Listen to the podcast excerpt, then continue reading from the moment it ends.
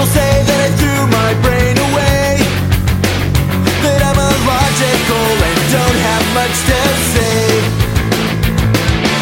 Some people say that it's foolish to believe in what we cannot say.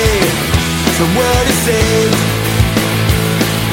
All that I can do is listen to you. All that you can be is that day you'll say. Well, thank you again for joining me on this episode of the Freed Thinker Podcast. As always, I'm your host, Tyler Vella. On this episode, we are going to continue through our series, going through an exposition of the Book of Judges using a historical grammatical and redemptive historical hermeneutic. So I hope this has been a blessing to you and has been educational to help you understand. For those of you who are looking for some ways to improve your handling and reading of the Bible passages, that this is giving some insight into how we can consistently do that. So I hope you're enjoying these episodes. As always, I recommend that you read the passages first. So today we'll be going through Judges 10 through Judges 16. It's going to be a pretty sizable amount, but it is one giant chunk dealing with the Philistines. So we will look into that again. So if you want to read Judges 10 through Judges 16, pause this, read that, and come back. That would probably be beneficial to you. So with that, let's dive right in and talk about the Judges. Enjoy the show.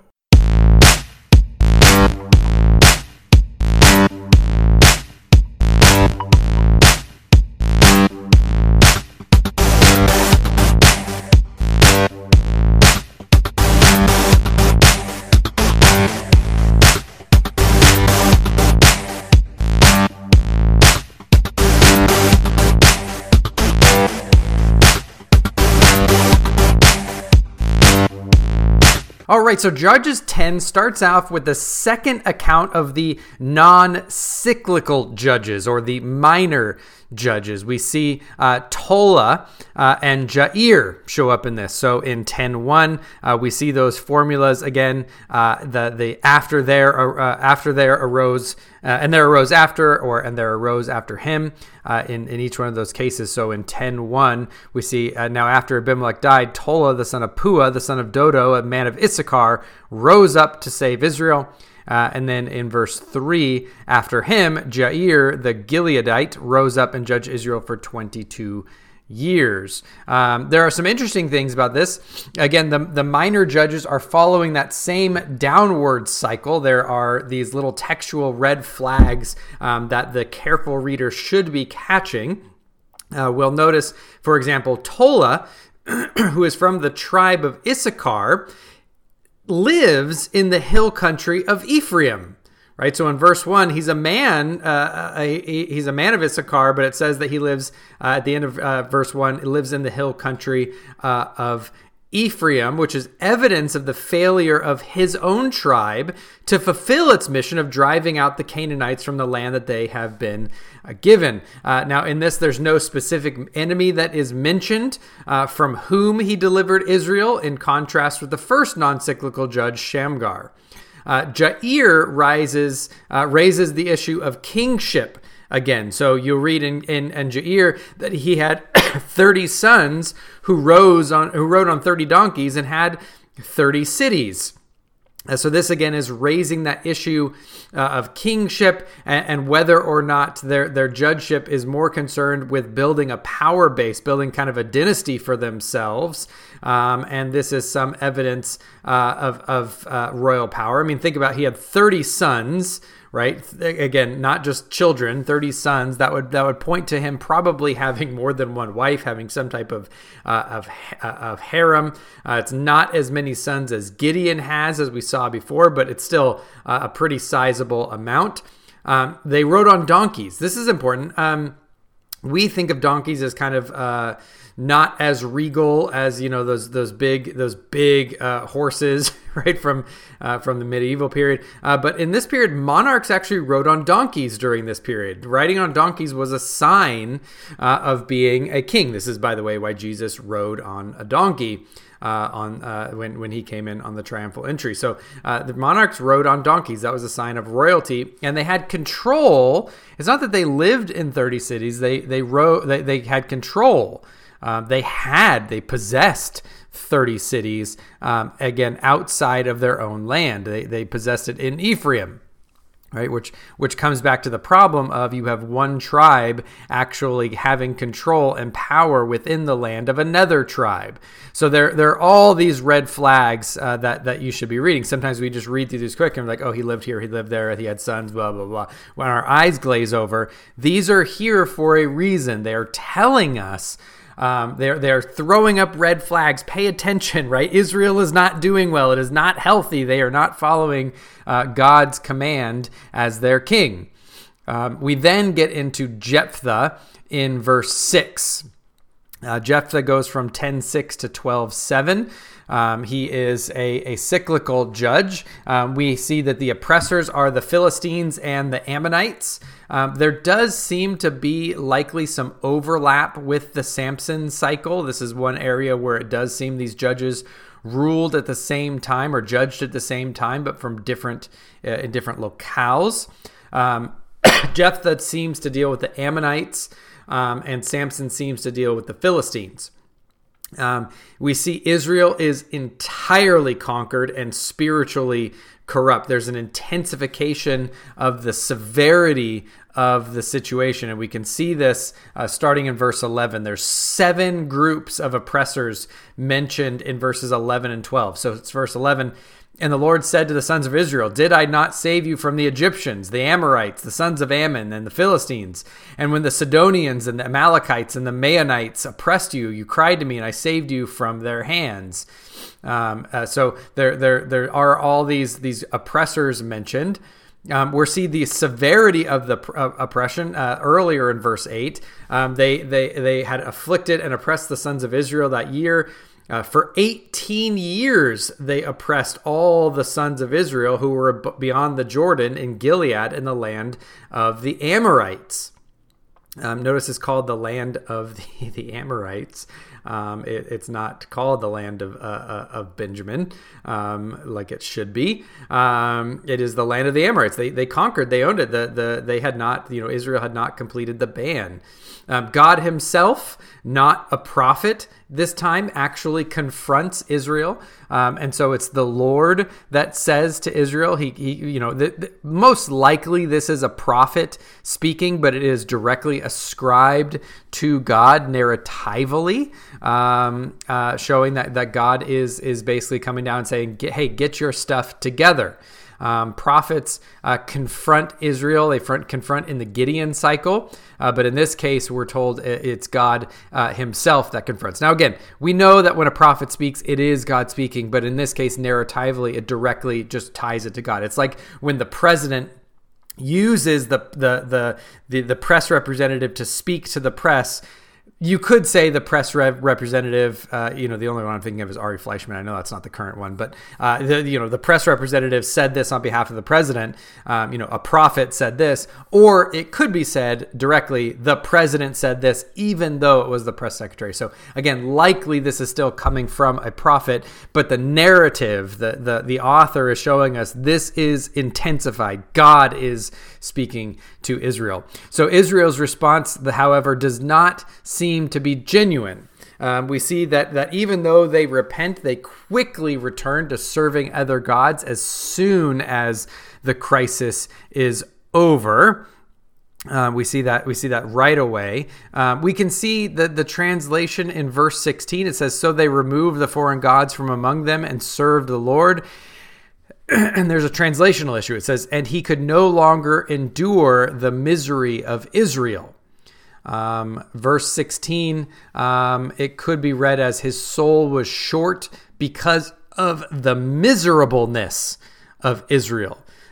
That is, this could be a statement of frustration or exasperation or anger, not with Israel being oppressed, right? Not with not the sympathy of someone that is experiencing misery, but it could be that sense of frustration or anger with the miserable spiritual state of Israel. It's with, you know, they have that kind of genitive structure of the misery of Israel. Is that Israel experiencing the misery, or is that the miserableness of Israel?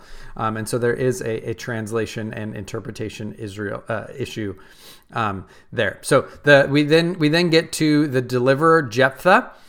So Jephthah arises in 11:1. We see the emergence of Jephthah is purely a human development. This is not, he is not raised up by God. So there is no statement that Jephthah is raised up by God like with the previous judges. We see that Jephthah is the son of either a prostitute or a concubine. So in 11:1-2, we read, "Now Jephthah the Gileadite was a valiant warrior, but he was the son of a prostitute. And Gilead had fathered Jephthah. Gilead's wife bore him sons. And when his wife's sons grew up, they drove Jephthah out and said to him, 'You shall not have an inheritance in our father's house, for you are the son of another woman.' So Jephthah fled from his brothers and lived in the land of Tov, and worthless men gathered around Jephthah, and they went wherever he did." So Jephthah is the son of questionable origin, to say the least. He's chosen by the Gileadites. So we read later that the Gileadites are being oppressed by Ammon, and they aren't able to kind of deliver themselves. They're being oppressed, so they go out to Jephthah, who's basically living in the wilds with these worthless men. They're these mercenaries living kind of a non-Israelite life. And the Gileadites go out, and they basically, the idea is, God isn't delivering us. We're going to go get our own, we're going to go raise up our own deliverer from these worthless men out in the wilderness. We're going to go get this illegitimate son of a prostitute who we cast out. We're going to bring him in to judge and rule over us. It's a rather indiscriminate choice. And he makes them swear an oath to them, to him. He says, "If you bring me back to fight against the sons of Ammon, and the Lord gives them to me, will I become your head? Will I become your ruler, your leader?" And the elders of Gilead said to Jephthah, "The Lord witnesses between us. Be assured, we will do as you have said." All right, so they take this kind of ill-advised oath that basically, hey, whoever can beat whoever can beat Ammon, you can rule over us. We'll submit to you. Right? Notice they aren't looking to God. They aren't repenting and crying out this time. Right? You see that downward cycle. Remember, the cycle normally include them crying out for deliverance to Yahweh. This time, they take it into their own hands and they go to Jephthah. Jephthah is, we're told he's a mighty warrior leading basically a group of vagabonds, of vagrants, morally empty men. The Rechahim are worthless fellows. Some translations translate this as adventurers. That's the NIV does that. That's really not accurate. It's pretty clear that these are the worthless men. They are morally empty. They are corrupt. They are brigands, so to speak. So there's a negotiating for power. Again, this is not the way that Yahweh was to raise up a deliverer in the standard cycles. Jephthah appears, however, to be personally religious, maybe, because he says, basically, he recognizes that the Lord will be the one that gives him up. However, he still makes the personal power play for control over the Gileadites. Right? He sees that God will deliver the Ammonites into his hand, but he still uses kind of human ways and manipulation to gain power from that. Jephthah's dispute, then he then goes to the Ammonites and he gives them kind of a legal dispute over who owns the land. He gives this long speech about the history and when the land was given over. He's technically right in his historical analysis. So if you read verses 26 and 27 about kind of the history of the Ammonites, his argument is effectively, if this has been your land, why haven't you guys tried anything for the last 300 years? Like, we've owned this land for 300 years. you know, who are you to dispute this now? Your dispute isn't with me. The dispute was long settled among our ancestors, is basically his argument. He is wrong a little bit in identifying. He seems to identify that Yahweh is just kind of this tribal deity, right? He makes Yahweh out kind of like Chemosh, their god, who gives the land to the people. He basically says, hey, Chemosh has given you your land. Yahweh has given us our land. And so he seems to treat Yahweh as this tribal local deity in the same way that the Ammonites would have viewed and the Israelites would have viewed Chemosh. Deuteronomy 2:19 also states that Yahweh gave the land, the small portion of land that the Ammonites are currently possessing, not Chemosh. So again, while he has some of the historical analysis right, he doesn't get right that Yahweh is actually the giver of land to all people, not just to Israel. So there is that.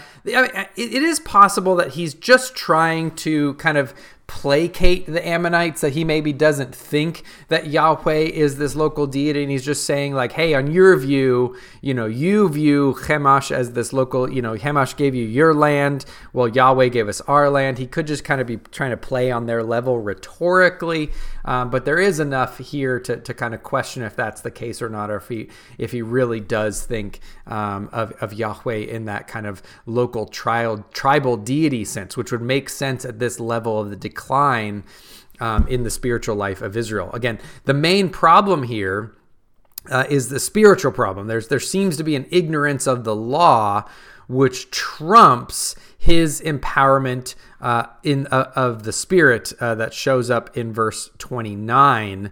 Again, the Spirit of the Lord came upon Jephthah. We'll talk about that in a moment. Jephthah makes a rash and manipulative vow. In 11:29 and 34 to 40.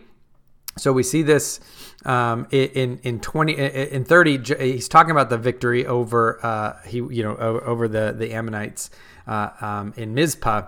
Jephthah made a vow to the Lord and said, if you will indeed hand over to me the sons of Ammon, then whatever comes out of the doors of my house to meet me when I return safely from the sons of Ammon, it shall be the Lord's, and I will offer it up as a burnt offering.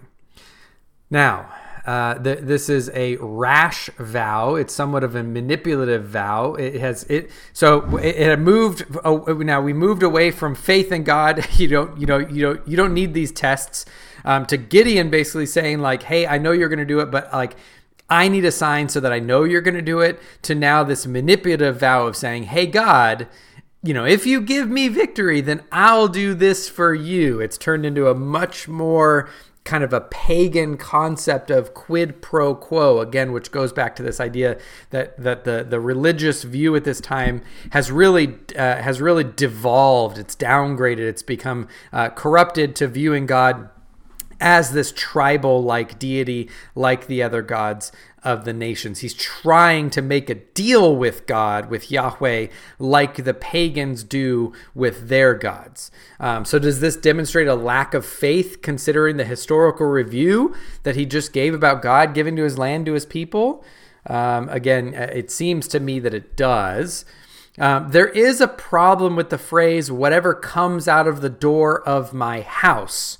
Now, Yahweh will not accept, you have to remember, Yahweh doesn't accept just any sacrifice, right? What if it's an unclean animal that comes out of the house, right? So what if it's a pig or something that they're not supposed to keep that comes out of the house? Does he still think that he would offer that as a burnt offering?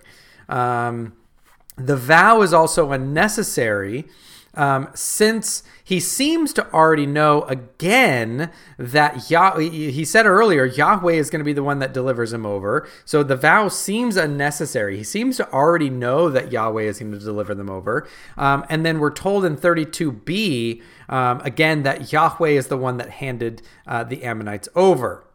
There is a bit of irony here that Jephthah delivers Israel from the Ammonites, who sacrificed their children to their gods, And then he seems to sacrifice his daughter to Yahweh, who does not accept human sacrifice, right? So there does seem to be this irony, and we'll talk in a moment about what that sacrifice of his daughter actually means. But there is this kind of narratival irony that he's going to defeat the child sacrificers on a vow that potentially and may actually expose him to child sacrifice to keep it. So there is a bit of narratival irony that we are supposed to read, I think, in this. Now the question becomes, did Jephthah actually, so, you know, if you finish the narrative, Jephthah comes back and his only daughter comes out to meet him with tambourines and dancing. And she was his one and only child. Besides her, we're told he had no son or daughter.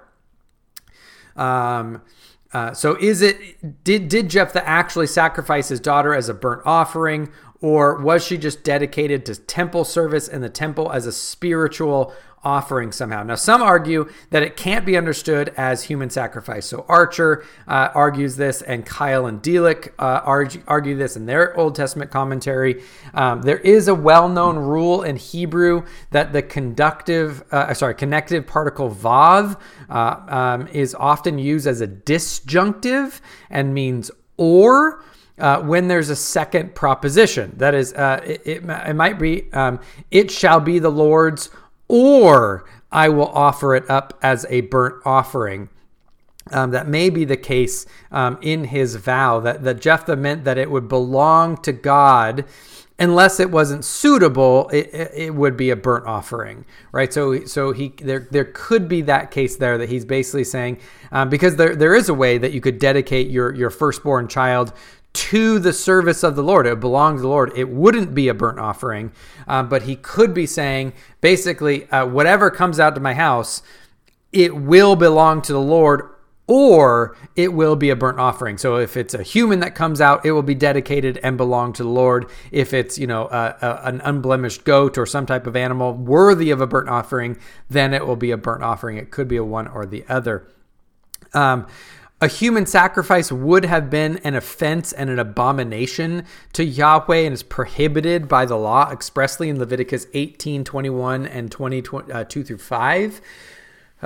Also, the 2-month period of mourning it doesn't seem to be to bewail her approaching loss of life, but her virginity, which seems to be superfluous if she's going to be put to death. Like why would you mourn your virginity if you're going to be put to death? You know, no one expects you to be able to have kids. You seem to mourn your virginity if you were going to be dedicated to celibacy for the rest of your life, right? So the mourning and bewailing over her virginity seems to also indicate that it was not human sacrifice. And again, the episode ends with a comment about her virginity, and states after it states he did to her as he vowed, right? So there seems to be a lack of marriage, and an heir is the problem. So in verse 39 it says, and at the end of 2 months she returned to her father, who did to her what he had vowed, and she had no relations with a man. And it became a custom in Israel that the daughters of Israel went annually to commemorate the daughter of Jephthah the Gileadite for 4 days in the year. And so it's, again, it seems that the issue here is the refusal of marriage and her virginity and the lack of an heir. It's inconsistent, also as an action of someone acting under the Spirit of the Lord, which is what we're given in verse 29. So again, we're told specifically in verse 29 that the Spirit of the Lord came upon him. His next action that we're told is that he made this vow. So it would be weird also to say that the Spirit of the Lord came upon him to make this vow. So that is also strange. And so the you know, these commentators would say that likely what he did to her was force her to serve in the sanctuary all of her life without marriage, or to be devoted at some type to kind of this perpetual virginity and service to the Lord. So, you know, again, Archer and Keil and Delitzsch would hold that view. There are others who think that Jephthah did offer his daughter as human sacrifice. So Kundal holds this view. Wolf holds this view. Davis holds this view in their commentaries. Davis argues, quote, this is the most natural reading of the text, end quote. The term, the arguments they make is the term is the regular term for a burnt offering. It never means anything else. So they would think that that disjunctive use of the vav is not compelling, and that this word just is the normal word for a burnt offering, that it doesn't mean some other type of, you know, offer their celibacy to the Lord or something along those lines. It may be the case, they argue, that he did not expect his daughter to come out, for in his vow he uses masculine language, and he's surprised when she comes out to meet him. So Davis says comes out of the doors in Hebrew appears to be a purposeful action, that it's not kind of this you know, you wouldn't use this language. It basically is the argument of a pet. It does seem to be a human sacrifice, but he may have thought it was a servant or something, not his own daughter. So he may not have meant his daughter, but he could have meant, again, a servant or something along those lines. Again, showing the spiritual degradation of Israel, that he really is offering a human sacrifice. That would mean that he is ignorant of the law, because that just wouldn't be permitted to offer not only human sacrifice, but even, I mean, think about it this way. Even if he didn't mean a human, even if he was thinking animal, the sacrifices in Israel couldn't just be any animal, right? Even if it was a calf, for example, it couldn't just be any calf, right? They had to be clean. They had to be without defect. So he seems, even if you make the kind of the diminished argument that he didn't mean humans, he meant an animal, it still seems to show an ignorance of the law, because you couldn't just make that blanket statement of whatever animal was the first one to come out is going to be a sacrifice, because then you could be potentially offering an unclean animal, right? Or an animal that isn't fit for sacrifice. And so it still shows, even on the most diminished reading of this, it still seems to show an ignorance of the law. The morning that, those who argue that they really did commit human sacrifice, the mourning of the virginity could relate to a state of childlessness, with no offspring to carry on the family line. So they argue basically, hey, if this just meant perpetual virginity, would that really merit a kind of national annual 4-day fast of all of the daughters of Israel? Like, this girl had to go and serve in the temple and be a virgin for the rest of her life. Let's have this annual, national, all of Israel 4-day fast every year about this. That seems to be an extreme if it's just she's going to serve in the temple of the Lord forever, because, other... lots of other firstborn daughters did that. So maybe you could make the case that because it was tied to the deliverance of Israel, that this service of the Lord in the temple was special in some way and procured victory. And so therefore it merits a 4-day fast in this national holiday. But that does seem to strain at credulity a little bit. If one places the incident in the downward spiral of the book, remember this book is circling the toilet bowl, and we are almost at the bottom of it. If we place this book in that downward spiral, and we recognize the ignorance of the law on Jephthah's part, then and you recognize again that narrative irony that seems to be in place, that he delivered them from the child sacrificers. And then he becomes a child sacrificer. Remember, we saw this in the Gideon cycle, right? We see this kind of he delivered them from the Baals, and then he became a Baal worshiper and drove Israel even further into Baal worship than they were before. You kind of see that narrative irony throughout these. that narrative irony of him delivering them from child sacrificers by being a child sacrificer really does seem to be part of the intent of the author here. So it does lend credence also to the view that he did, in fact, sacrifice his daughter. Those who argue against this because it would be an abomination to God, I think, are reading too much spiritually into Jephthah and fail to recognize the negative aspects of the book.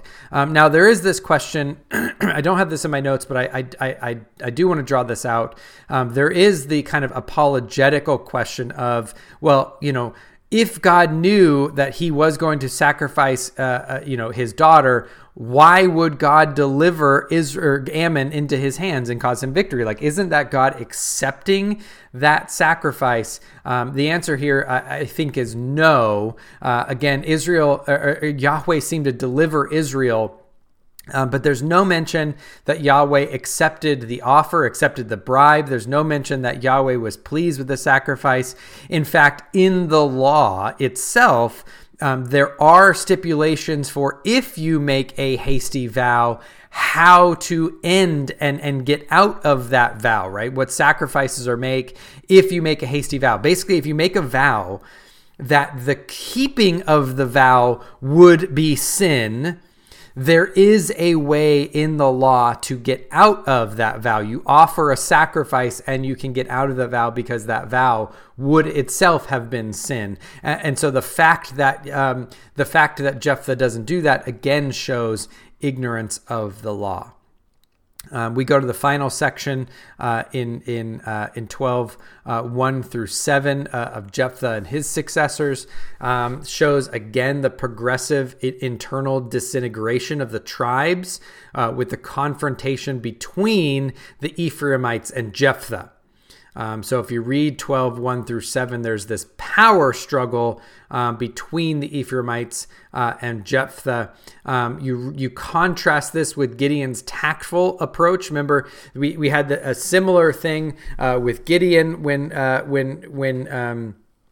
Ephraim was left out of the victory. He basically says, "Hey, look, I drove them into your lands, and you got to wipe them out. You actually got the glory of the final death blow for them," right? Gideon kind of has this tactful approach that Jephthah does not, to say the least. There is this hostility that grows between them. Jephthah shows there's, again, a little bit more narratival irony that happens here, where Jephthah shows more diplomatic patience with the Ammonites than he does with his own fellow Israelites, the Ephraimites, right? So there is that irony that he is more diplomatic and understanding and tactful with the people that are oppressing him and that he's about to fight against than with his own brothers, right? So we see this issue. And this is perhaps because the Ephraimites, they level the charge of illegitimacy against him, right? They call him a renegade and fugitives. They charge Jephthah throughout his entire life, right? All that kind of stuff. So although Jephthah appeals to Yahweh, Yahweh doesn't seem to be involved in this battle at all. In this battle between the Gileadites, again, who is Jephthah, and the Ephraimites. This is where Ephraim, they kind of set up that border, and anyone from Ephraim that's traveling, they have them say Shibboleth. There seems to be a dialectical issue here that the Ephraimites aren't really able to say. There's two Hebrew words, shin and sin. They kind of look like W's. Sin has the dot over the top left. Shin has the dot over the top right. You remember that because there's a little thing that sin is not right. So you remember that the little dot is over the left. So the Ephraimites seem to not have shin in their kind of dialect, and so they ask them to say Shibboleth, and they say Sibboleth because they don't say sh. In their language, and then if they are trying to cross into the Jordan and they say Sibboleth instead of Shibboleth, they are taken and they are killed, just for being there in the land, right? So much for treating the you know, you're supposed to treat foreigners and outsiders with respect, and you're supposed to give free passage to the fellow Israelites. Here we're told that 42,000 men from Ephraim are killed this way by Jephthah and the Gideonites, the Gileadites. So again, this is this is a problem. For again, as we are looking at this as a pro David, pro monarchy, we start seeing, you know, the historical ancestors of Saul are seen in a bad light. So we have three more minor judges, off cycle judges that we'll go through, and then we'll get into the Samson cycle in the next episode. So we have three more minor judges in 12, 8 through 15 to the end. We have Ibzan, Elon, and Abdon. Ibzan in 12:8 again says, now Ibzan of Bethlehem judged Israel after him. He had 30 sons and 30 daughters whom he gave in marriage outside the family. And he brought in 30 daughters from outside for his sons, and he judged Israel for 7 years. Then Ibzan died and was buried in Bethlehem. So we see, again, that minor judge formula and their judge after him. And we see that same type of formula for Elon in 11a. We see in their judge after him, and then Abdon in 12:13 and their judge after him. So we see that minor judge formula. So again, we are seeing the formula, but we're seeing some breaks in the formula. Again, the judgeship just verges on kingship. Again, he has many sons and daughters, 30 sons and 30 daughters. That means there's a harem, right? He has to have resources to sustain all that. And we start seeing we start seeing the expansion of power, right? We start seeing arranged marriages outside of the clan. Expressly stated, right? So why do kings offer their sons and daughters in marriage to those outside of the nation, outside of the clans? Because they're trying to build a power base and extend their political influence. So we see that with Ibzan. Elon was a Zebulonite. One more thing to note. We'll notice he only judged for 7 years. The next one, Elon for 10 years, and then Abdon for 8 years. If you remember the minor judges before them, they were for 22 years, for example. So we see the decrease. Remember, part of that circling of the toilet bowl is the decrease in the effectiveness of the judges. Elon again comes next. It's possible he gave his name to the town from which he governed. So from Elon and Aijalon, there seems to be some legacy building, some dynasty building there. He gave those are roots of his own name. They have the same root, so he seems to be establishing and not just ruling over cities, but now he is establishing cities. This is the city that I rule and reign. This is my little fiefdom. So he seems to be doing some dynasty building himself. And then Abdon, we're told, the son of Hillel, the Pirithonite, that's a tough one to say, judges were after him.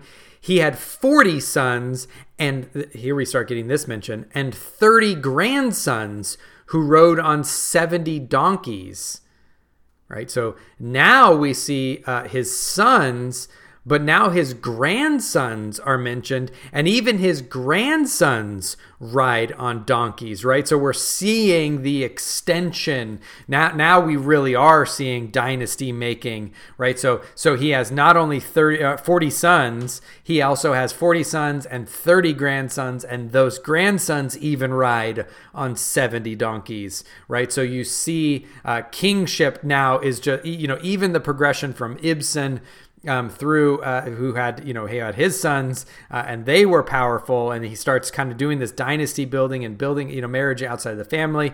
You now have dynasty, you now have multi-generational Three generational, you have Abdon, his sons, and the generation of his grandsons. They're all powerful and riding on donkeys. So this is just kingship and dynasty front and center, which again is not a good thing in this narrative, in the book of Judges. So remember, these are red flags to the reader when you read these carefully. Okay, so we are now at about the 40-minute mark, so I was going to go through Samson, but I'm going to pin that. We'll do a Samson episode next time. So thank you again for joining. As always, if you have any questions, concerns, comments, commendations, or condemnations, please feel free to reach out. You can email me at freedthinkerpodcast@gmail.com. Visit the blog at freedthinkerpodcast.blogspot.com. Again, if you like the not just the biblical theological work over here on the podcast, if you want to see some of the apologetic works and debates that I've been in, you can actually go visit the Freed Thinker on YouTube. Go visit the YouTube channel. Please subscribe and like. If you'd like to support the ministry, you can become a sponsor. You can visit Patreon, or you can click on the Become a Sponsor link on the blog. Become a sponsor through Podbean, the podcast host. So thank you so much for joining. As always, again, you can visit as well. Sorry, I forgot to mention, you can visit the Facebook group, the Freed Thinker Facebook group on Facebook, and join in the discussion. So thank you again for joining us. Join us next time as we discuss the Samson cycle in the book of Judges. Good night and God bless.